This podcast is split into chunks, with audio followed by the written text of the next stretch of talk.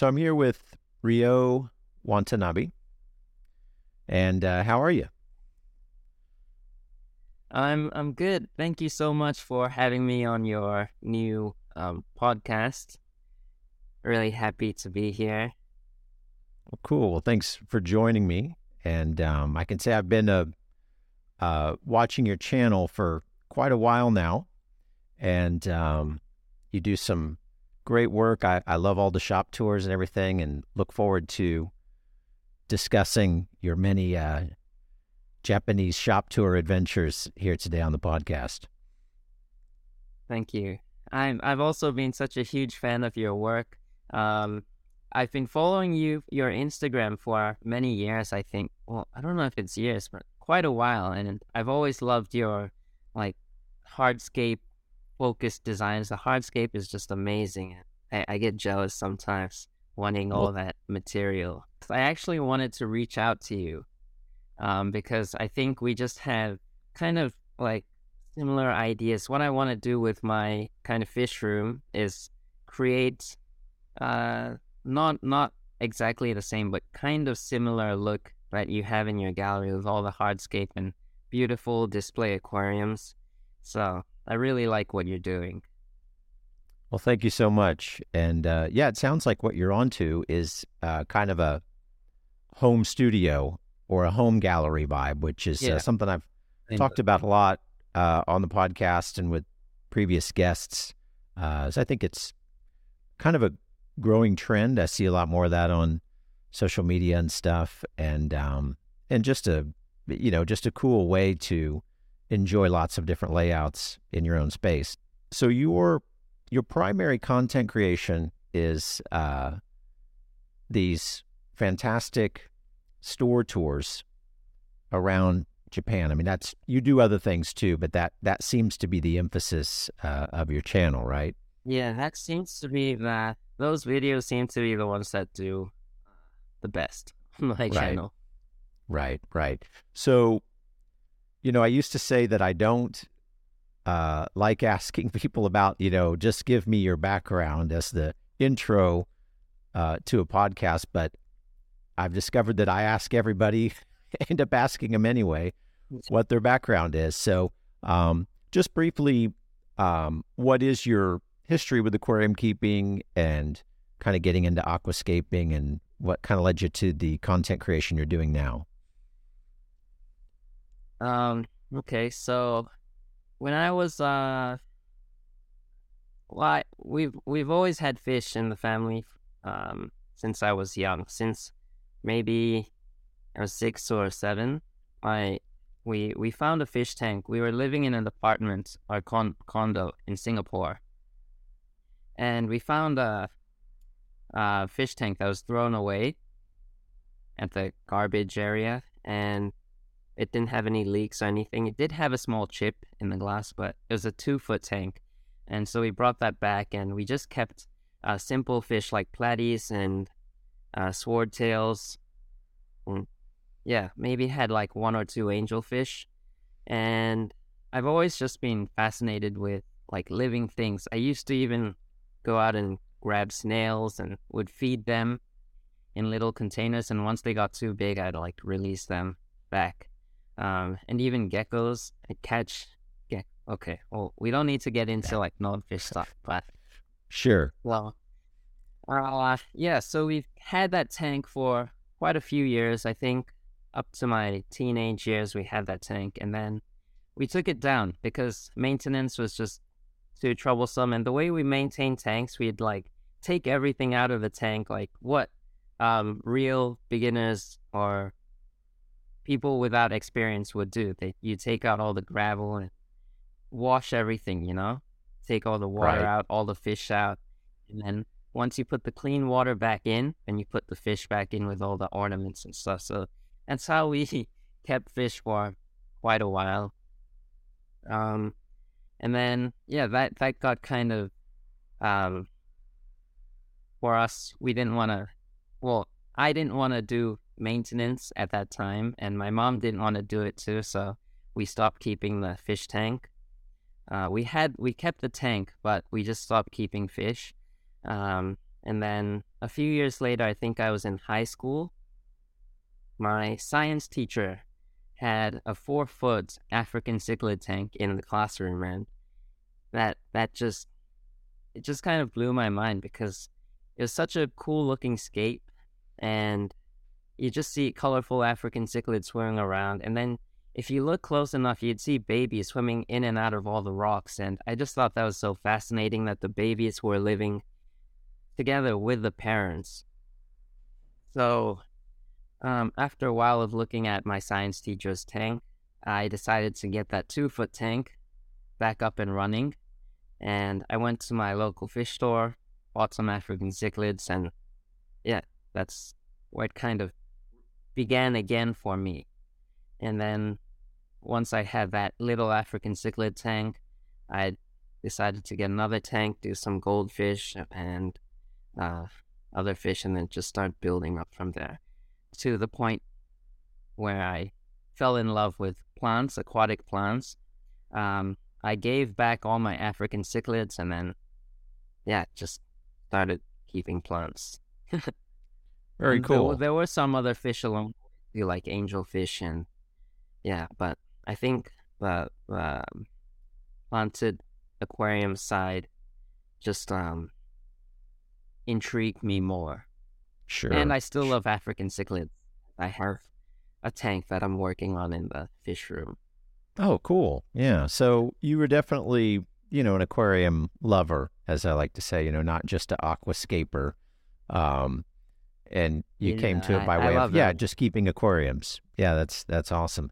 So, uh, about the when you first got into it, I don't, I don't have a great sense of how old you are, but I'm I'm guessing that by the time you started going yeah. to aquarium stores, that there was um, aquascaping was around. I mean, it was it was already happening, and it was something you would would it something you would see when you would go into stores, even though you were shopping for African cichlids. Yes. Um. Well, it was around, but uh, at, in at my local store, it wasn't that big. Maybe there was one small display tank. Um, but with most, I'd say, I was living in Singapore back then. But most local fish stores Okay. there, I'd say, are more um, fish focused. Uh, you Sure. see more tropical fish, like see flower horns. You'd even see like specialist fish stores that only sell flower horns or Asian arowanas. My fish store was my local fish store was a good mix. I'd say you'd have African cichlids, goldfish, tropical fish, um, arowanas as well. So they have a good balance, and then you'd have like one nice display tank. Okay, so Uh, this was The- prior to uh, moving to Japan. yes, Okay, so where where in the journey did you I end up more. in in Japan? Because that's obviously so much the uh, this is the birthplace of aquascaping. This is uh, in in no place on earth is it as prevalent as it is in Japan. Um, so, what was that Yeah, sort of transition from Singapore to, to Japan and the influences like for you?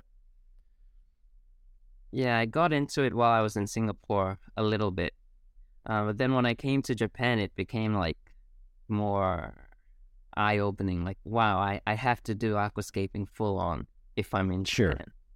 Right. And the, well, first of all, I'm, uh, I think many people might like maybe confused as to why I was in Singapore and then came to Japan. Uh, so maybe I should clear that up a bit. Sure. So, I'm I'm half Japanese. My my mom is Japanese. Uh, my father is actually Colombian. Um, but he grew up in New York, America. Um, but my mom works in Singapore. So, as a child, I grew up in Singapore from when I was, I think, two two to twenty. Uh, I was in Singapore. And when I reached 20, uh, there's, it's an, I was holding this thing called a dependence pass. And I couldn't, there's an age limit for that. You can only keep that up to 20 years old. Um, and if you want to stay in Singapore longer, you'd have to maybe further your education, get a student visa or student pass, or find a place to work in Singapore.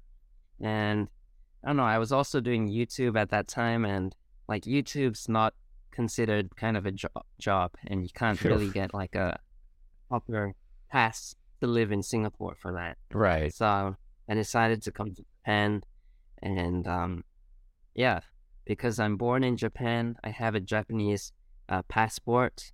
I'm able to live here. We also have a house here, so that's kind of why I moved back to Japan. Okay, that's cool. Yeah, definitely.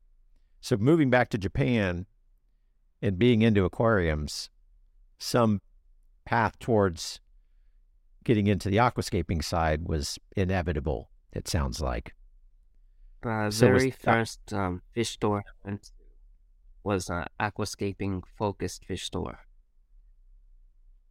And there's so many in Japan. I mean, that's uh, something that I mean, clearly one can build practically a whole YouTube channel around just going to the so many different uh, aquascaping shops around Japan. Um, it's just so so intense there. I mean, it's just really uh, unbelievable the number of stores. Do you do you have any good sense of the total number of stores there? Is that like a known number?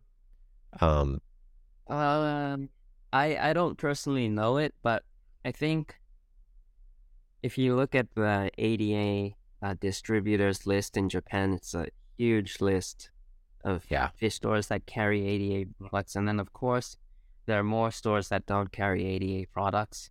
So it's it's a pretty large number. I'm guessing. Yeah, I remember back back when I was a distributor, which was you know a long time ago. but um, when I was a U.S. distributor, I remember seeing that list, and it was well into the hundreds at that point. Um, and I imagine it's only grown uh, since then. I caught a video uh, just recently of a shop you visited, uh, Tall Man. Yes, Tall Man. Very impressive store. Um, I mean, unbelievable to someone. You know, in, in the U.S. market, we just aquascaping is still, in terms of the fish store setting, is still really. I don't want to say struggling, but you know, it's just nowhere near as prevalent. The reef tank is much bigger here. Um, and so to okay. see a store to see a store like Tallman, I was just yeah, I actually immediately forwarded to my to my brother, and I'm you know because we're just astounded now. Um, it looked as if all the aquariums there that they were selling their fish out of were yes aquascaped and aquascaped pretty nicely, if I'm not mistaken. Yeah, quite quite nicely you've got a mix of nature style aquascapes and then the diorama style and yeah all the fish in there. The plants i'm not sure if the plants are for sale. Maybe if you're a good customer and you know them well maybe they can get you a few clippings but um, i think those tanks are mainly to sell fish. Do you have any good sense yeah. of in a store like that if there is um, is there multiple people doing the layouts in those tanks, or is that kind of the work of one person? Or I'm just real curious what that looks like because it, as someone who's worked in and owned a tropical fish store for a very long time, the idea of that level of, of actual scaping in tanks that you're selling fish out of just blew my mind. Um, and I just, I'm sort of curious if you had any sense from, uh, you know, from a staff standpoint, is that someone there that's just very passionate that's doing all the layouts in there, or do you have any sense of what that looks like? Um, I I might have a little bit because I've seen some of their live streams before, but the owner, the owner of Tallman, is uh, really really passionate. You can just see it from his live streams and um, the way he talks to his audience, the way he sets his tanks up. He is he's super passionate about fish keeping, and you can see too how he, the level that he brought his store at. You've got to have passion to be able to do that. And the store before, Abs- yeah, absolutely, where he's in now, was is kind of similar, but just a really compact version of that store now. So, um, okay. and I think most of the tanks are being. I don't know if it's most, but quite a number of tanks are being scaped by the owner, and then he also has staff that will set up some tanks as well. So, I think they all work together, but I think the the owner might be doing most of it. Yeah. Wow. Okay. I'm not Definitely sure. a It could be the staff as well because the owner uh, goes out and does a lot of client tanks around Japan. Really? Okay. Okay. This is, a very busy shop owner, I can assure you. Because I have a I have a pretty firm sense of what's involved in just the maintenance in the store, and then if he's also doing client tanks, um, that's that's extraordinary for sure. So the store carries salt water also. Yes, and if you watch the video, you might see like a blue light shimmering from one side of the, the, the picture, the video. And that's a whole section of saltwater tanks and saltwater fish. And they have an incredible saltwater section as well. But Wow. maybe one day if I go back, I can get a video of that. Yeah. Have you ever kept any saltwater yourself? No, not yet. Yeah. but I would like to. I do have a saltwater light. Um, do you, do you know the light that Chihiros makes? The Yes. Nova, the Nova or something. yeah. Uh, they sent me one of that to try out, so Oh, awesome. I'd like to set up a small, like little, maybe. I don't know if nano tank. I, I'm not sure, but something simple with maybe two clownfish would be something I'd like to try someday. Yeah, definitely, definitely. I'm, it, you know, the saltwater side is something that I mean, we, you know, have done it. I've done it for a, a very long time, um, and it's an area of sort of unexplored compositional possibility, in my view. In other words, it hasn't really ever gotten the that same sort of treatment that the freshwater aquarium. I mean, thanks to mostly Mr. Amano's influence and then everything that happened after that, of course. Um, but if I do see some more progressive kind of, let's just say, scaping in marine tanks, um, it often is from uh, Japan. And I know there's a pretty passionate uh, scene, and uh, the, the hobby is the marine side of the hobby is definitely pretty big over there, from what I understand. Um, Yeah. Are you are you seeing more kind of scape oriented marine tanks when you do go into the stores there, or is it still kind of the, you know, it's more like coral collecting and, uh, you know, there's a rock stack with coral added to it, or or, or do you feel like you Uh, see some composition out there? Well, to be honest, I don't go out looking for saltwater tanks, so I, Sure. I can't really say much. But when I do see them, I don't know. I, I haven't seen anything that really like like blows my mind, like makes me say, "Wow, this is incredible." I I don't know. It still seems like the the stuff you usually see, like stacking stones. Yeah, so I'm I'm not sure. Yeah, no, it's that's it's just an something I'm always personally interested in. If there's Yeah. any movement on that side of things, um, in Next time, I'll definitely take a closer look when I visit the stores. yeah, But no, it's I do, I do still like the stacking and the, the current style. I think is pretty nice as well. Oh, sure, and there's tons it- you can do with it. Yeah, Cool to see And- like where it'll move. right, right. And there's always plenty of nice marine tanks out there that you know if they're healthy and you know the corals are growing well and the and the fish are healthy, you know that's a stunning aquarium right there. But um, Yeah. there's something, and I I don't know if it's just a personal sort of mission.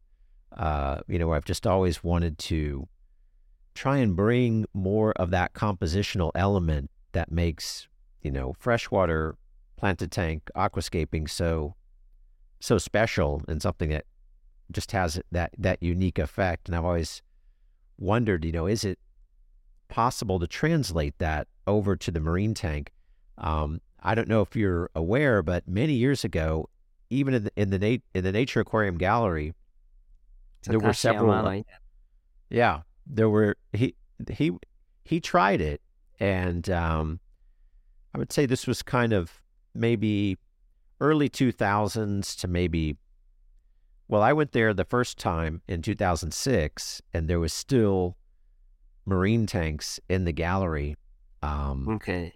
Yeah, one of the one of the big the big wide ones that has an overflow. Uh, yeah. What was a marine tank? I don't know if that's ever been replaced or not, I, but I haven't seen it in in person, but on a picture I've seen it. Right. Yes, I was pretty shocked when I saw it the first time. I was like, how, how I didn't even know ADA did saltwater tanks. Right. Back then. Yeah, if you go back far enough, um, did, were you ever did you ever see Aqua Journal magazine when it was kind of a, a larger format? They they reduced the size of it, the format. Yeah, yeah, I, yeah. I have some actually. Yeah, sitting around yeah. somewhere. Yeah. So I, I, being obviously a, a, massive ADA fanboy for a long time, you know, I have a huge collection. I've issue, I've uh, issue one through, um, I don't know, somewhere about 2013 I I have every single issue, and so there is some scattered. Um, yeah, there's some scattered marine content in there. There was yeah. even a time. Uh, there was two ep- two issues uh, back to back um, that had something called Nature Marine Debut, and uh, they were. It was really Mr. Amano attempting to bring like Iwagumi style stone placement um, and taking, you know, as much of a nature aquarium sort of approach to a marine tank, I think, as he could.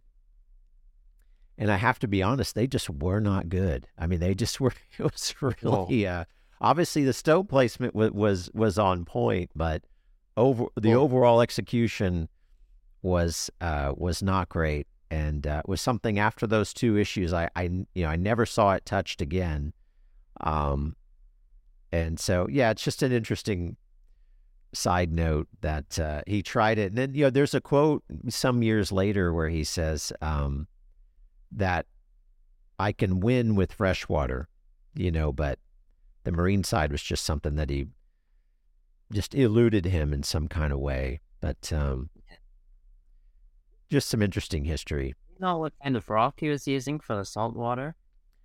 Um, I don't. I it, it now it makes me want to revisit those, dig up those issues and and look again. And I remember studying it pretty closely at the time, and it was definitely you know white, kind of a white porous looking sort of stone. Some something like uh would be used now or something similar to now. So much of it is uh, just man made rock uh, for the reef tanks. That's much more common than actual live rock. But so it was more of it was a stone that he was placing things on. It wasn't the traditional uh, live rock, which back then there wasn't.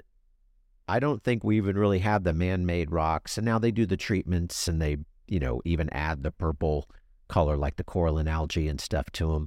Um, so, yeah, I'll I'll actually see if I can find those. I think it'd be interesting to you know, during this part of the podcast just to edit it, edit it into the video uh, part of it, just to show people what I'm referring to there. Um, and yeah, anytime I've shown my my my reef tank friends, they they're very disappointed because they're thinking, "Oh wow, Amano did reef tanks. Oh my gosh, I got to see this." And then when you when you show them, they're like, "Oh, that's that's just not good." Which and it's actually hard to say anything Mr. Amano did was you know not amazing because everything yeah. else was, but um, but that certainly was something that he you know he tapped out on pretty early on. ADA did continue to make um, a a rimless uh, overflow tank. They did a 90 and a 120 centimeter for some years that had a glass overflow in the corner. Very, very, very nice. Um, I don't think anyone's done anything like it since, but um, Anyway, just a little uh, side trip there there to the marine side of things. But um, yeah. yeah. maybe you'll go into some of the stores with a little different calibrated eye, looking for some of this stuff now. Um, yeah, next time. I'm I'm yeah. always Um, kind of. What's the word? When I when I go into a fish store, I always see the blue light from the reef side, and when I walk in just a little bit, kind of, it, it's kind of like too strong for my eyes, and I I tend to walk away from it. You know. I, maybe I agree. if I have some of those lenses, orange lenses, I'll feel more comfortable to walk. Right. Yeah, that might be a good idea. Seriously. Um, no, that is part of it. It's definitely, you know, it's a whole different aesthetic. And once you have coral in there, then you need to have some emphasis on that on that blue spectrum. Um, have you seen much activity uh, over there with the macro algae style, like the macro algae scaping in marine tanks? Um, not not not really. Not too much. Sure. I again again I can't say much because I don't I I don't go out looking for that, but I I have seen some for sale and stuff, but I haven't Yeah. seen like very amazing displays of it. Sure. Yeah. No, that's still a real new thing, obviously, and that's still still getting traction out there. Um, I'm seeing on Instagram now people doing the macroalgae scapes. right. Pretty cool.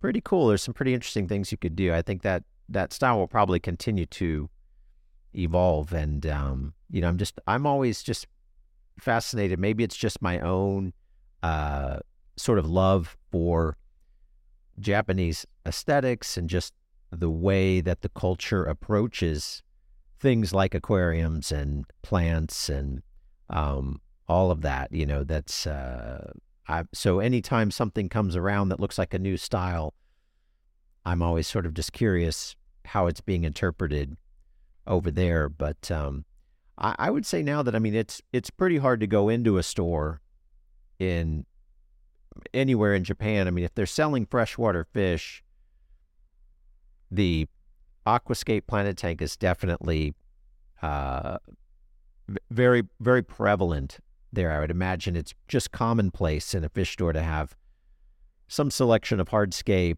and kind of aquascaping focused plants, this sort of thing. Do, do you ever go into a store anymore that really doesn't have that that that stuff and is kind of a.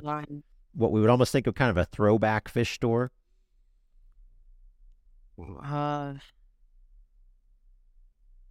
no, I think most, even the the fish stores that used to be that way, only sell tropical fish and stuff. I think they're also slowly started adding the plants and maybe little displays for their fish stores. Um, but if you go to like a rice fish focused store, Medaka store, or goldfish store, then you won't see any of that. Okay. So you, you probably there are have still those. I was gonna say you probably have more focused stores like a store selling just goldfish or Yeah. there's stores that sell just rice fish there. Yes, and there Wow. are breeders as well that set up their own stores, breed rice fish, and sell them only rice fish. So Wow. many different. Very interesting. They're I guess they're they're pop it's popular enough there to support that in so, in some kind of way, obviously.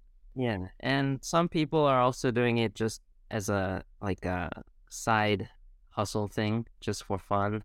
Uh, one of the places I went to, it's not too far away.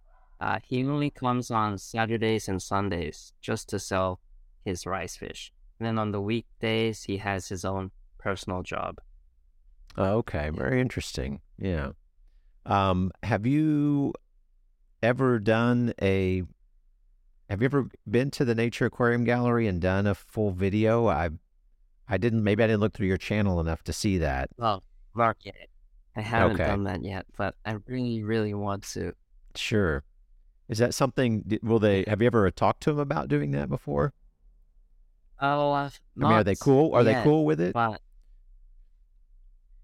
I'm I'm not too sure, but I I don't I don't know. I can't really say much, but when I when I used to work at um this store called Aqua Review, uh, I know the it's store. also uh yeah, you might be following them on Instagram, but they're Yeah. um ADA distributing ADA focused fish store, and I shouldn't say fish aquascape store.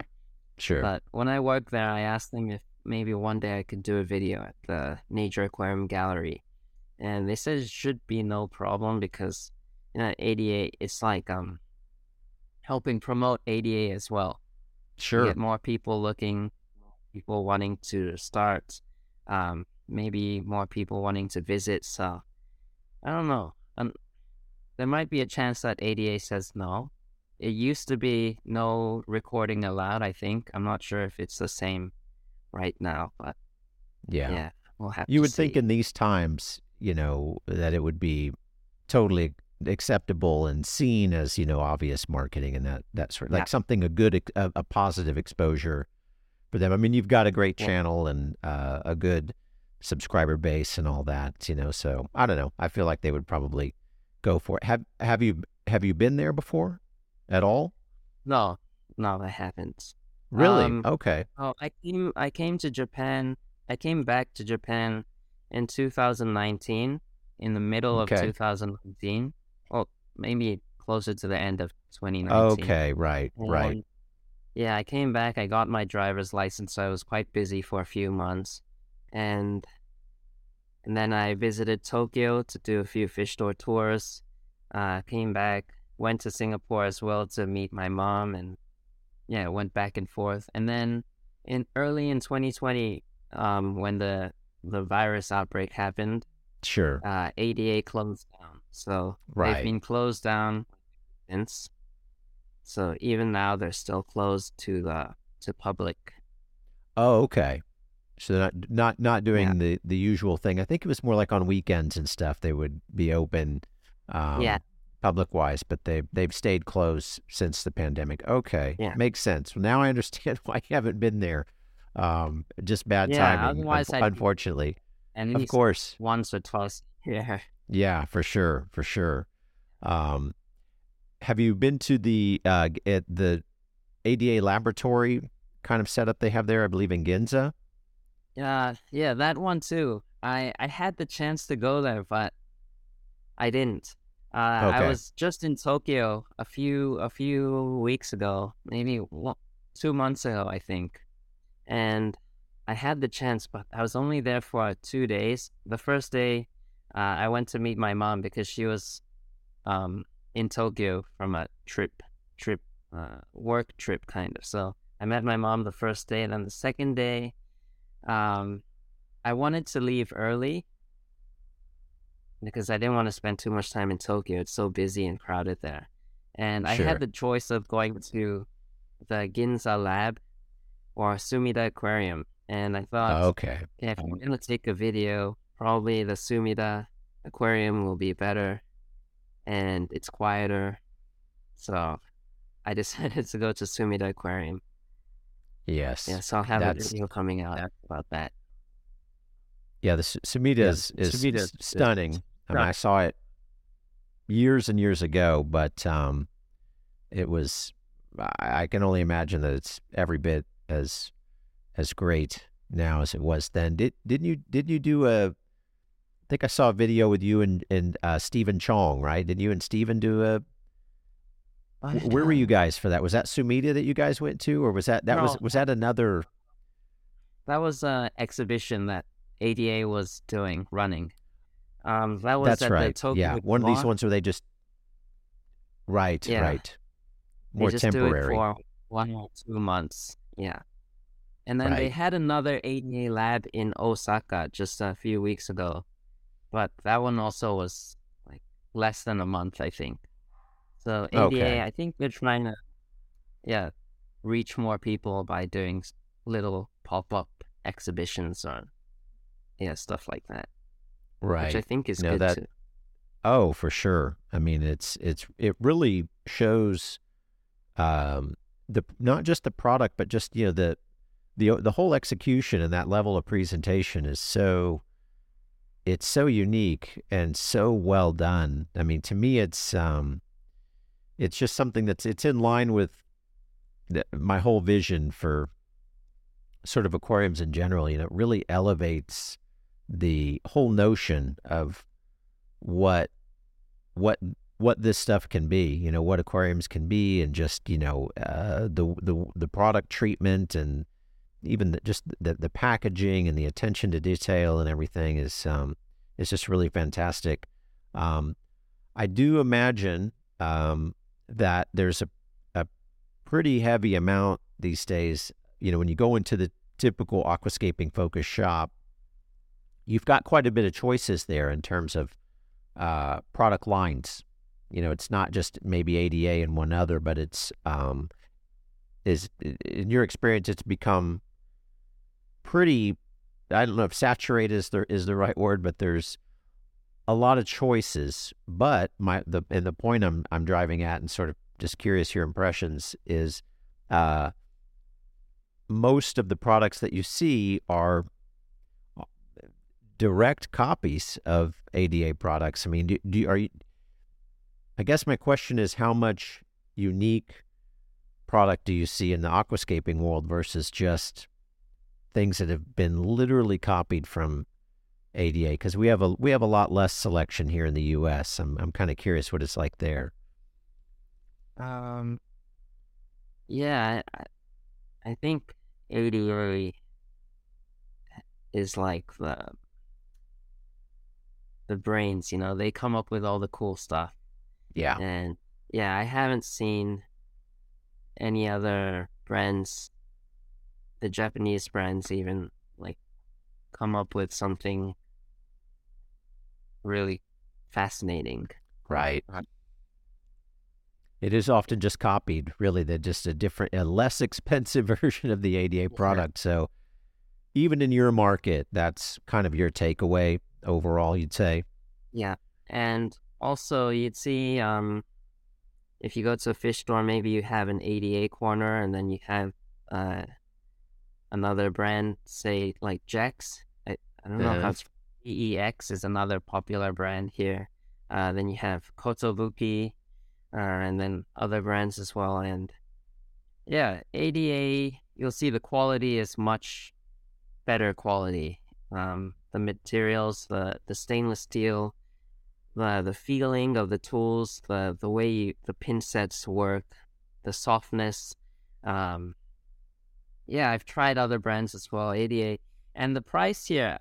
I can't say the same for other countries because um, ADA is a Japanese brand, so the prices here, it's not that crazy expensive that what most people think of it to be compared to the other brands we have. Yeah, so if you're thinking about getting a tool or something, what you're looking at is a small uh, difference in price, and you right. pay a little bit more for a better product. So yeah, yeah, in other countries so, it can be quite expensive. Yes, yes, I know. From being a distributor for almost ten years, um, and it this it's I mean I'm a massive, massive, massive fan and supporter of ADA in every way. And I just, I keep them on a pedestal at all times. However, I will say that you make an interesting point about the price. And it's something I think a lot of, um, at least the, eh, the audience outside of, of Japan would, would certainly, uh, sort of you know, there's a sense of of it being overpriced, and you know, over the years there was all kinds of references to you know, just Mr. Amano just, I don't even know, you know, taking advantage or snake oil salesman or, you know, it, you know, the price being higher than it needed to be, all this kind of stuff. And so um, I can tell you exactly, you know, you, I'm, I'm so glad that you kind of confirmed that. Uh, even though I already knew it, it's good to hear it reinforced. And the situation is just that, you know, fundamentally ADA has one price for things and they sell to the stores in Japan for that price. And yeah. as a distributor, if you want to buy it at that price, or if you want to buy it at all, you're paying the same as a Japanese retail store does. So um, clearly, it can be in the Japanese market at a, like you say, it's the premium line. It would, if there's a good, better, best, it's best. But uh, in the rest of the world, it it's a case where obviously you have the transport costs, customs and duties and taxes and storage and everything else. And then you're going to ship it either to the end user via, you know, selling it online or you're shipping it to a store and presumably trying to make a little profit. Then there's transport costs. Then the store is going to sell it to the end user, presumably for a little profit. And um, obviously, passing through that many channels, it's you know the price becomes uh, just just too high, you know. And yeah. so my theory was always that ADA is so uh, they they're so prevalent in the Japanese market. They're in hundreds of stores, hundreds and hundreds, and um, are are probably rather. I don't know the I don't know a better word to choose than maybe just comf- comfortable, not not in a complacent way, but you know, there's not a. It almost struck me like it was sort of a headache to export the products, maybe. Um, yeah. And so they said, well, if you want to buy them, we'll sell them to you, but we're just going to sell them at our at our one price, and um, you'll just have to, if that's how, if you want to buy it that way, here you go.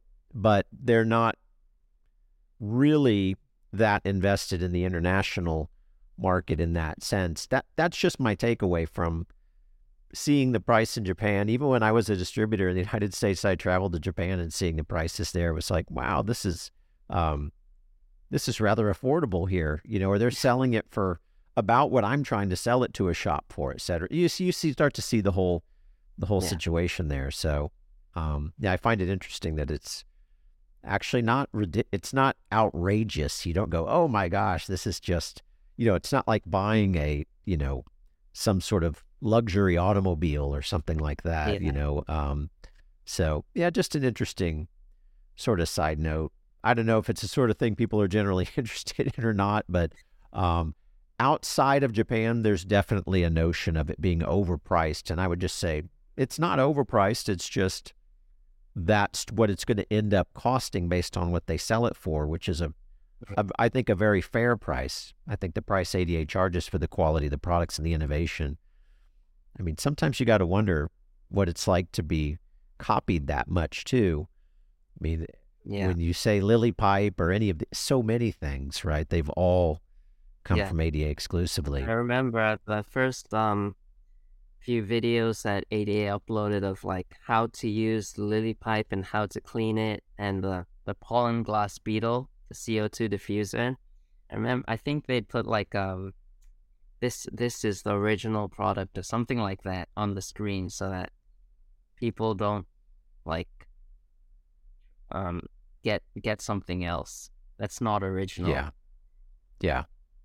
Yeah. yeah, that's and they've tried putting the different um, certificates and different things inside the product packaging. I'm sure you've seen that too. That just denote it as such. Um, it's it's got to be an interesting situation for them to look out at the industry and the just the you know the the retail landscape and the hardware and everything and see so many things that have been uh, just you know directly copied. You know, I mean, all of it. You know, even even down to the rimless tank. I think we forget that there there there was not a rimless tank in a market before.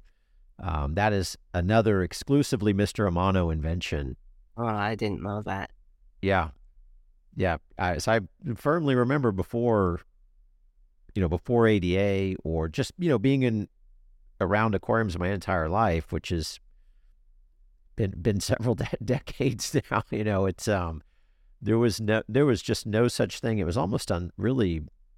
I, I don't know that anyone else could have even imagined it, really. You know, but um, but so when you, it, it looks like in a typical Japanese uh, store, there's a real emphasis on hardscape availability, um, and you see these fantastic collections. I mean, Tallman was really next level uh, in terms of the amount of hardscape, right? Uh, from the standpoint of being an aquascaper in Japan, let's just say, uh, you're, do you feel it's still, uh, is it a challenge? Is it, are, are you able to kind of get a vision in your head for a, for a layout and pretty much go out and find what you need to execute that vision? Um, would you say the resources are really built around that, or is it might one still be jumping from store to store to store looking for the things that they that they need? Um, I think it also depends on the area you live in Japan. There are some areas uh, that don't have any fish stores around them. Um, like if you live in the countryside, so you have to travel far uh, to different fish stores, or maybe you have to search in the wild, which I know people in America do as well. I want to try doing that, collecting driftwood from the wild. Um, but yeah, I think fish stores, most fish stores have the the drift the materials that you'd need. Um, if not, you can bounce around fish store to fish store. But yeah, what's the question? um, it's more, yeah, whether... just just yeah, it's just about resources availability, I suppose, and just uh, yeah, I think th- the sense that you can have access to the materials to kind of execute on an idea that you have versus I think a, a more common approach in the U, in the US anyway is that you uh you make the scape based on the influence of the of what you're able to find. See what I'm saying? So instead of having an idea of I want to make this kind of scape, we're often looking to get inspired by the piece itself, you know, the piece of yeah. wood or the, the some See. character of the stone, this kind of thing. Versus, uh, I consider it sort of a luxury to be able to go out and have an idea in my head and have a pretty clear sense that I could, you know, source out those materials to, in some kind of way, fulfill that idea. You know, I see guys, yeah. and it's funny. I was just about to say Steven, Steven Chong, yeah. Um, but I think ironically, some of Steven's scapes, he's imported materials or he, he got he got some yeah. driftwoods and stones and, from Tom Barr in the United States and this kind yeah, of thing. And that's so, why I was kind of confused with the question just now because yeah, if you want to create like a nature style aquarium, like what ADA does, you can do that from visiting like almost any fish store because uh, you have all those like natural branchy wood, the ADA hornwood. You have branch wood. Uh, now they have this slim wood, and and then other brands are also releasing their own wood lineup. Um, so you have a lot of that type of driftwood, but and rocks as well. You have the full ADA lineup of the Seiryu stone and the, the lava rock, Sansui, Unzan stone. So you have all of that. Um, but if you want to go and create something like a diorama, like Steven Chong, or uh, say a top aquascaping work where you stack stones and do driftwood, like well, unconventional, nature, not nature style, right? Sure. Then that you'd have to kind of outsource, maybe find your own uh, materials because that's like even me for my contest tank that I'm trying to work on this year, I, I can't find the materials that I'm looking for. And I was thinking about um, bringing back materials from Singapore because they have uh, different structures. Um, I'm looking for flat pieces this year. And in Japan, I couldn't really find flat pieces. But luckily, the other day, I went to a tropical fish store um, that actually a tropical fish store that doesn't do aquascaping at all. But they just had some wood in the corner, um, flat pieces of driftwood that are more for plecos. They have some plecos, so they use those driftwood for plecos. And I asked them how much was a big box of it. They said around uh, seventy dollars, U.S.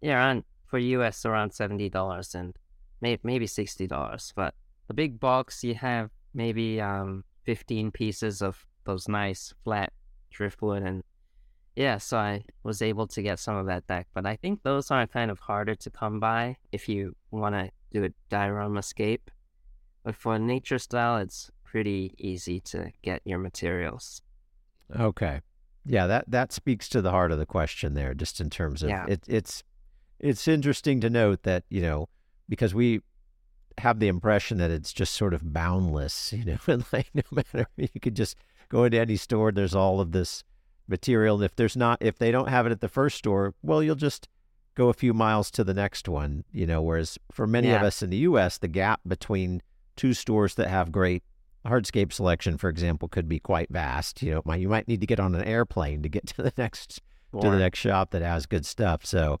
um, it's kind of an just an interesting uh, sort of sense of the availability of that stuff there. Um, I believe that ADA is no longer offering, at least the U.S. distributor has said so, uh, the Manten Stone. Do you yes. have any? Have you... In Japan as well, there's no no more Manten Stone, ah, which is that's so sad because I love heartbreaking. That. yeah. And I only have a bit of it, and I want some more, so I can yes. build escape. Yeah, they really love that one too. I mean, it was. I'm like, oh boy, that's. I mean, I'm pretty sure they have a sizable stash of it themselves there at ADA, but it begs the question if they don't, if they're because they were really the sole supplier of that one. I mean, we we deal with multiple sources for hardscape. Um, you know, we just received a a 40 foot container of hardscape, and we have entirely too much hardscape. But um, that's one I've send some all over here. Yeah, right, right. Yeah, we have to work something out. But um, uh, that one is Manten Stone is one I've I've never really seen any anywhere else. I haven't even any, seen anything that you know. A lot of the stones have mul. Yeah, the, I'm sure you see this around that there'll be when you say Seiryu stone, for example. There's yeah, there's multiple types that are slightly different. Some are have more of a blackish color. Some, you know, there's a range of stones sometimes called Seiryu. Now they're given other names, but if you couldn't find the exact Seiryu, you could probably find something similar to kind of fulfill your idea. But Manten Stone is a very unique one. Um, are there? Do you still see some stashes of it around stores there, or has it been all, uh, all bought up at this point? Yeah, some some of the not so uh, popular stores like um, maybe in the countryside or something, you might see a few left.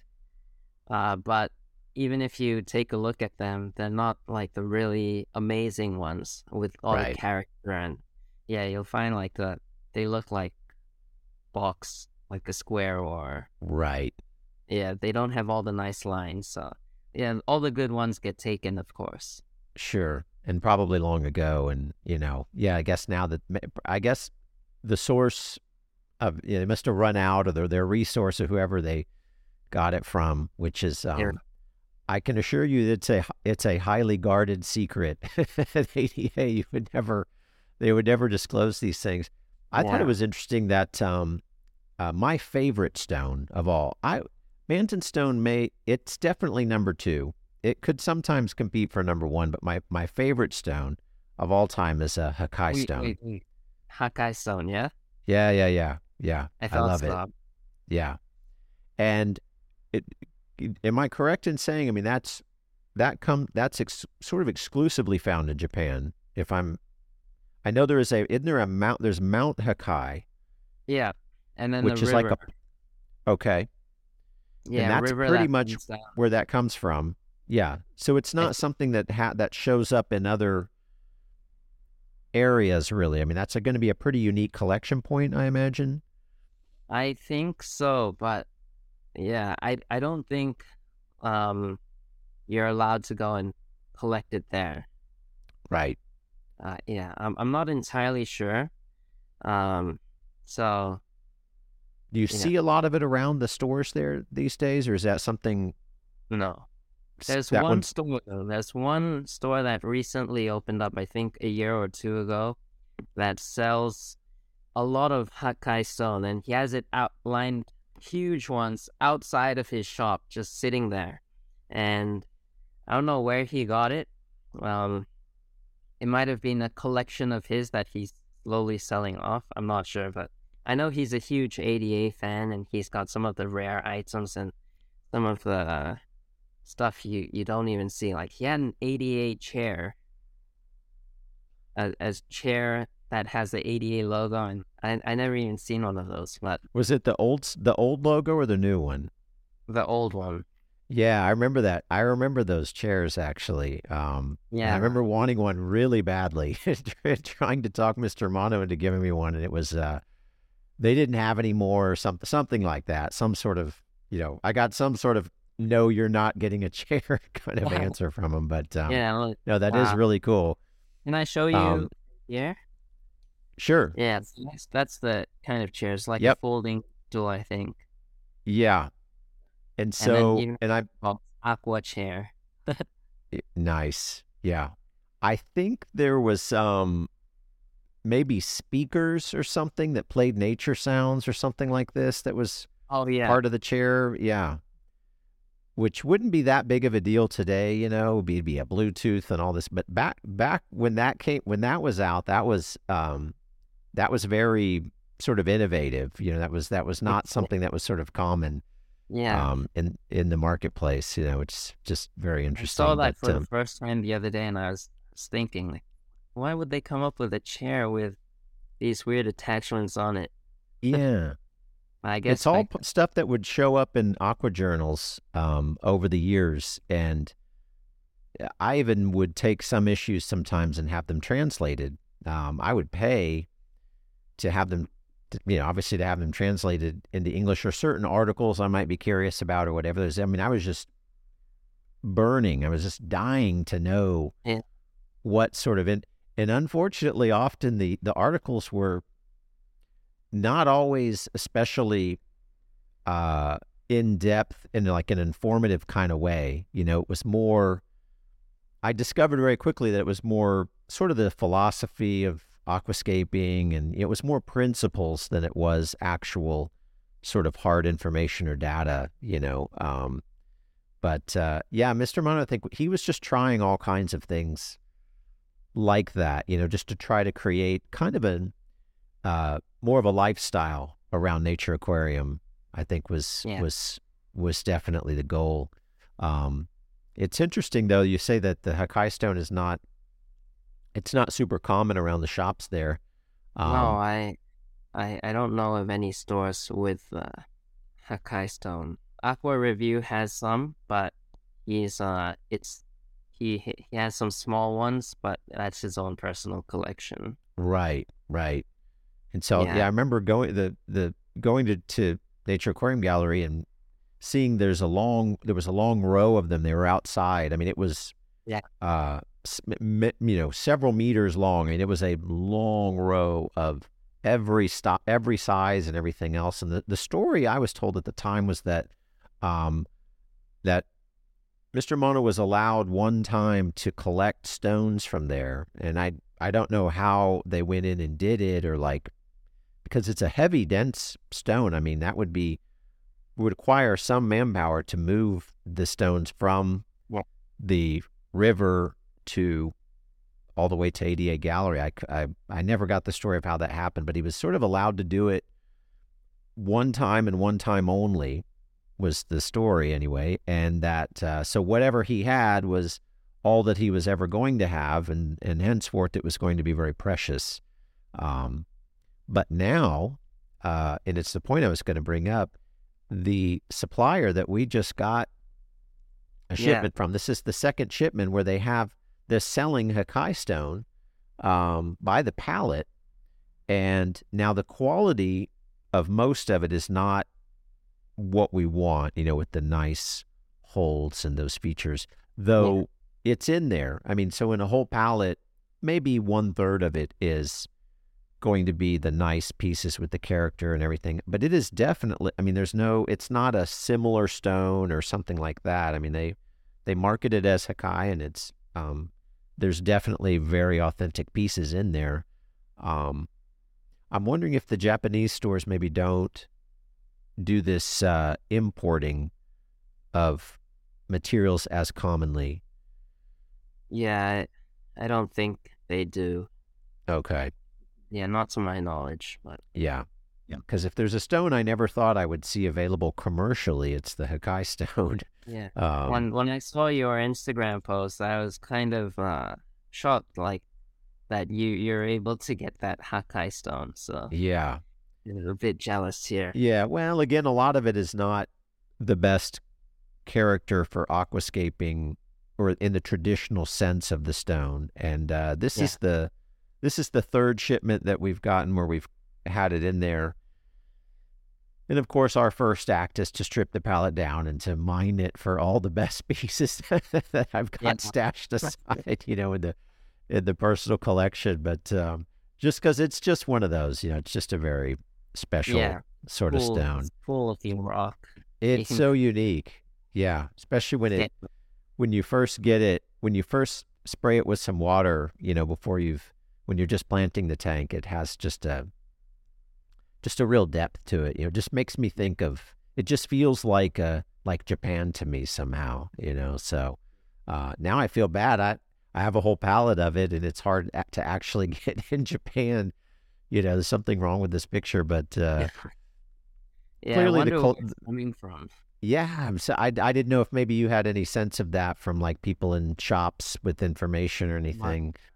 Yeah, but I, I did see a video of um uh, a, a Japanese YouTuber who went to the river, uh, Hakkai River, or whatever it's called, and yeah, there was one amazing piece of Hakkai stone, but then around it were it, it kind of looked to be different rocks, or maybe the same kind of rocks, but without the holes in it. So I'm not I, sure. That's a lot of what we get. It's very, it's more smooth and it looks like a more on, traditional uh, river stones place where it comes from could be that way, where one rock is really beautiful and then many are just regular round pebbles or something. From the few pictures I've seen, that's kind of the case. Um, that could be some interesting content yeah. as well. Maybe to go out to the yeah. go go in search of the uh, it, the elusive Hakkai stone in the in in the wild, you know, in its natural habitat.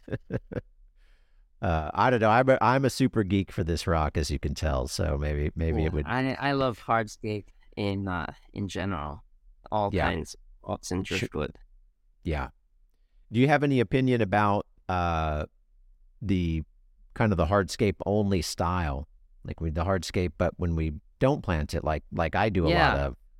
Yeah, I heard you talking about this in your um, podcast with. Uh, is it I don't want to make mistake Is it Ryan? Ryan Chen? CMK oh, uh, Mark. Yeah, Mark oh, Chen. Mark, Mark, Mark yeah, Chen, yeah. sorry. Yeah. Yeah. Yeah, I heard. Yeah. Um, I, I personally think it's um pretty nice. I, I like the hardscape only scape. Um, is that anything uh, you see around being done in stores there, really, or any kind any kind of movement around that? Uh, not really. When I see a hardscape only tank, um, I see like Java ferns attached, and th- there's always some green in it.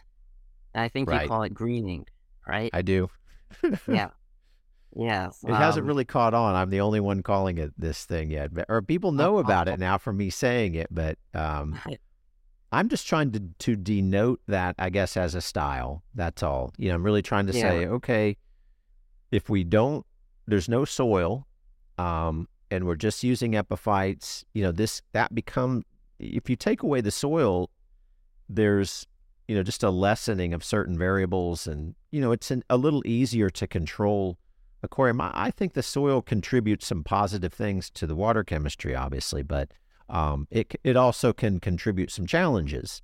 Um, yeah, I thought it was uh, pretty cool that of course, they didn't call it greening, but um, that ADA in the last product catalog, um, they have a, a layout in there that is no soil, just uses the Colorado sand, and it's predominantly bulbitis.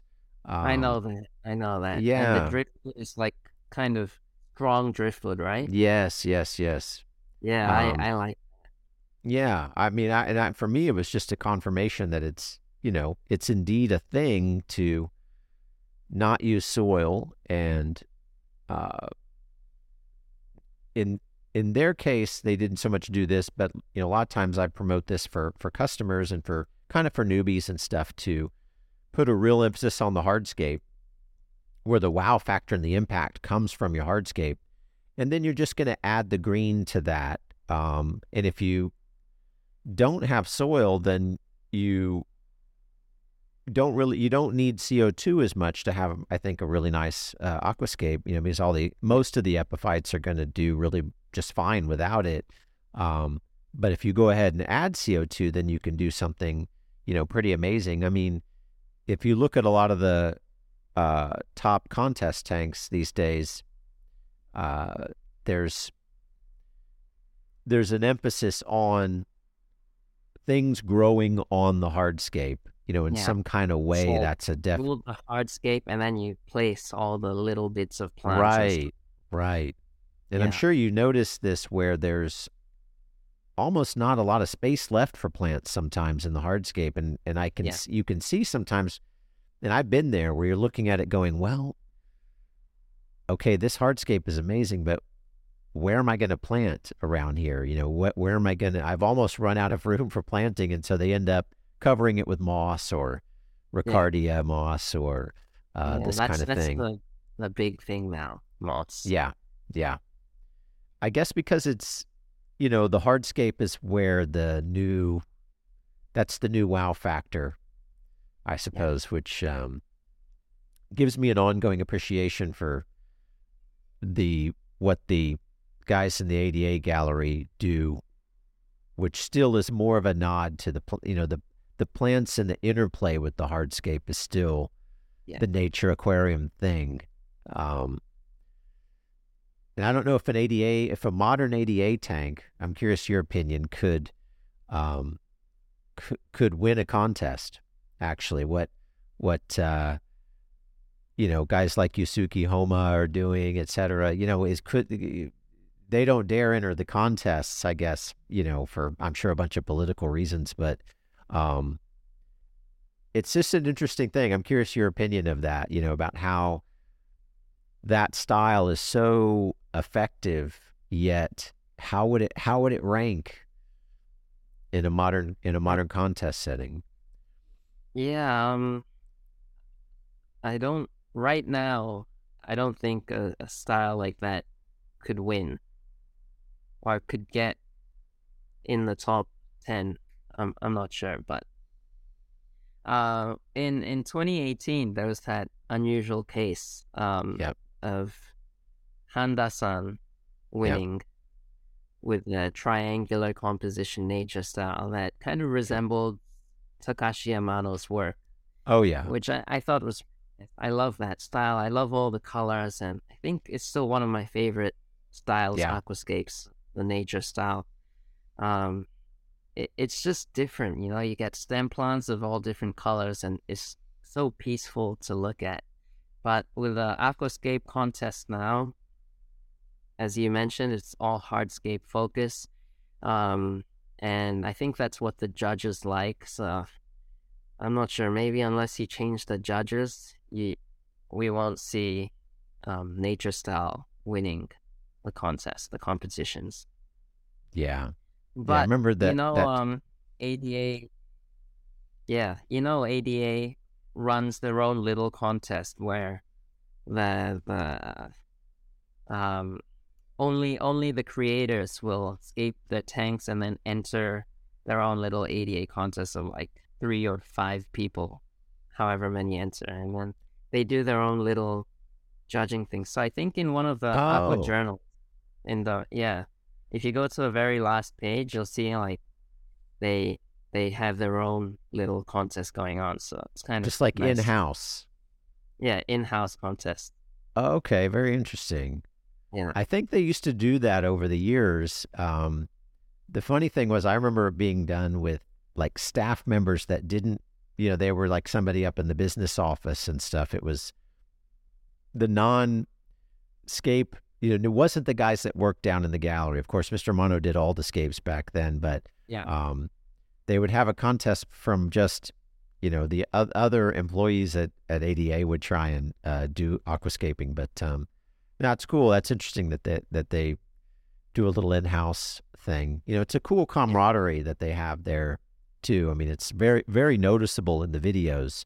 Um, I, I've always thought that that might be kind of a uniquely um, sort of a, a culture of the brand in some kind of way, but maybe speaking to a kind of broader Japanese culture, that they're able to work together in that kind of way. Like the idea of multiple people working on one layout is uh, so just fascinating to me because I maybe because I've only ever really worked alone on it, and I think most hobbyists are are doing you know they're doing everything. They obviously uh, obviously they're not in a gallery setting doing it as a business, but you know you get my point. It's it's associated with being kind of a solo or independent sort of activity, but yeah. when you see uh, there's the creator, but then there's two, three, four other individuals assisting and helping with the stone placement and everything. Yeah. Um, it's really a cool way. Is that is that kind of a uniquely ADA thing, you think, or do some of the stores work in this kind of way, or um, do, do you do you ever see that kind of collective effort on scapes around Japan? Uh, no, no. No, I think yeah. it's on ADA. It's something yeah. they've sort of perfected. Like there's a there's a hierarchy there. You see it in the videos, you know, where uh, the creator is sort of giving the instructions, and you know they're oh a little more to the left, or you know they're moving the stone. Then he's a little involved doing it himself. Then he steps back, and um, yeah, always quite a, a crew preparing the plants too.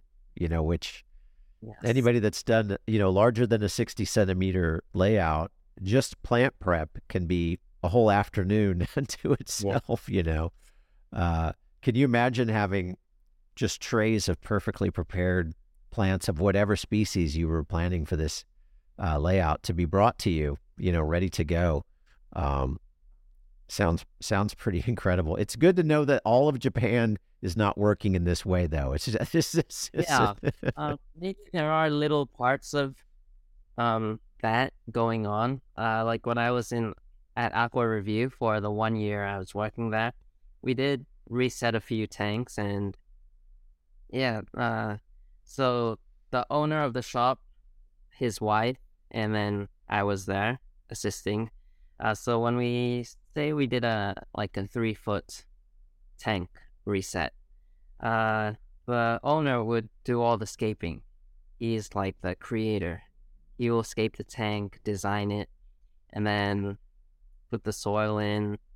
And then the plant preparation, his wife will do, and I'll help out with the plant preparation. We have the styrofoam.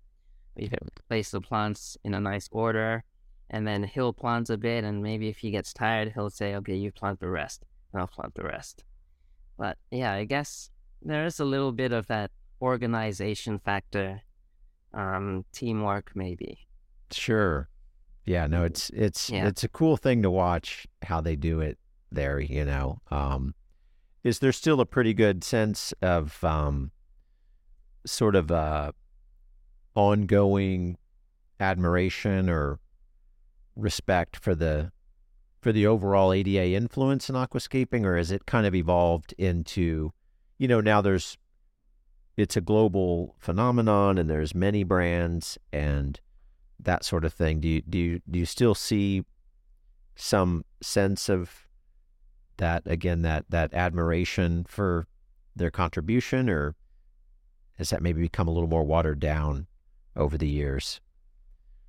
I think most people still love ADA. They respect ADA highly. Uh, and I really like that you are.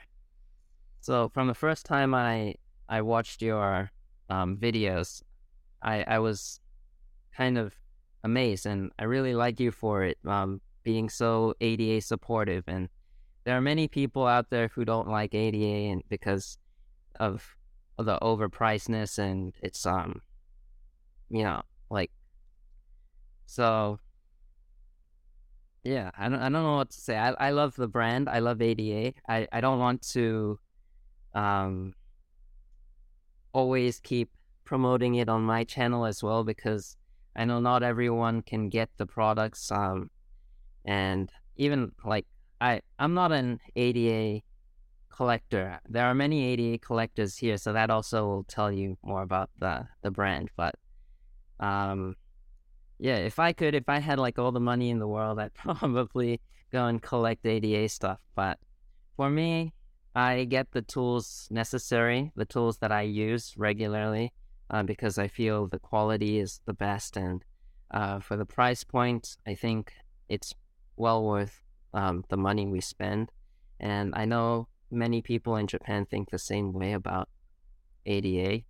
Um, so, yeah, I think most people still really respect the brand.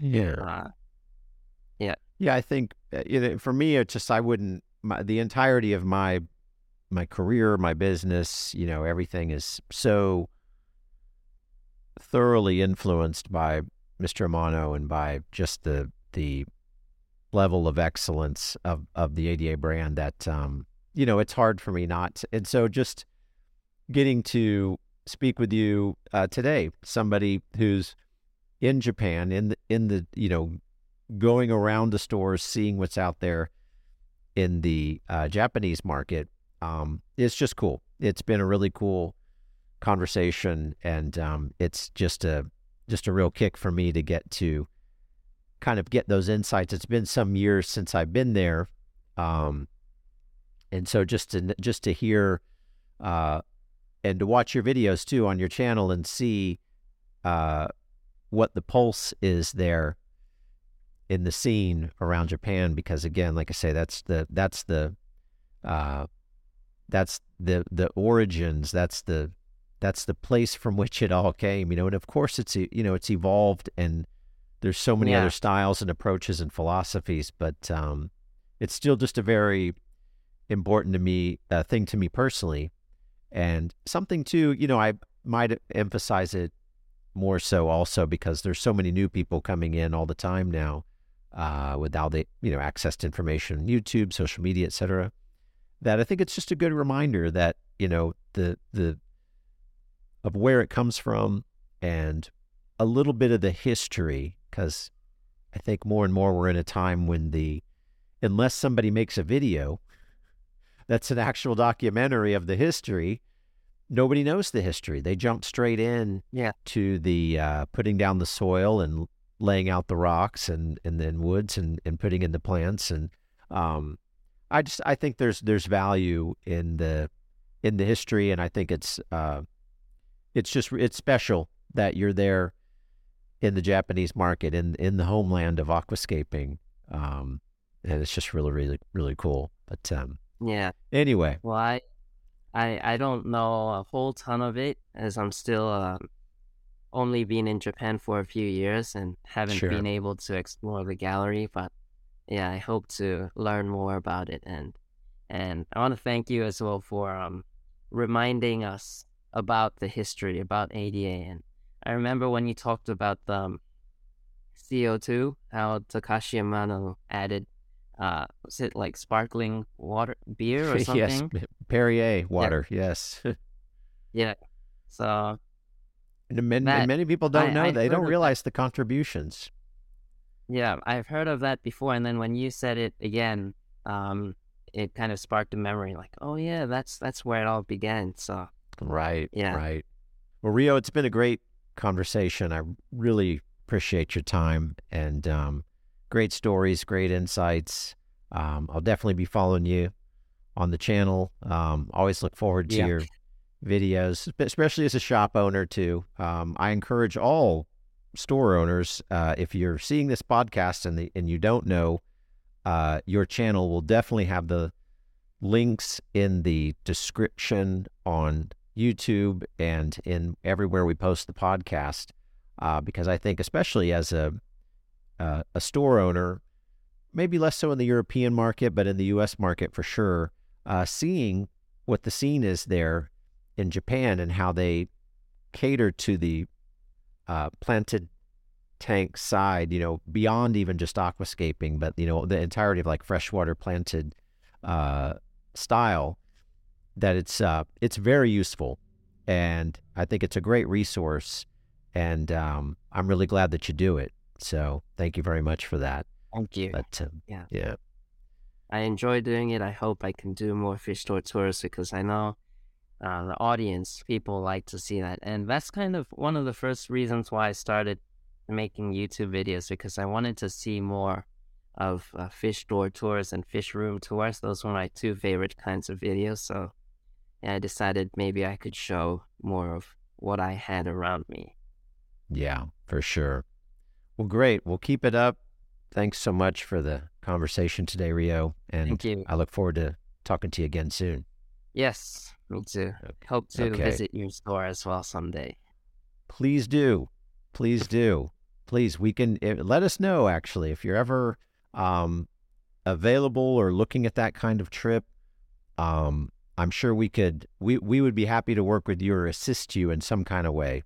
Uh, so we can talk about that uh, at a later date. But seriously, if you're ever interested, uh, it would be an honor. It would be really cool. It'd just be very cool to have you come do one of your store tour videos at ADG. Um, yeah, because I think we, you have you've got one of the best aquascaping aqua design stores in the U.S. Maybe well, maybe around you. the world. You know, I, I really like your designs. Thanks Especially so much. Behind you, the wood sticking out. Um, really amazing. Appreciate that so much. So yeah, let's. I'm going to hold you to it. Let's talk about that because I I will help you. I will assist in, with the resources to get to the United States.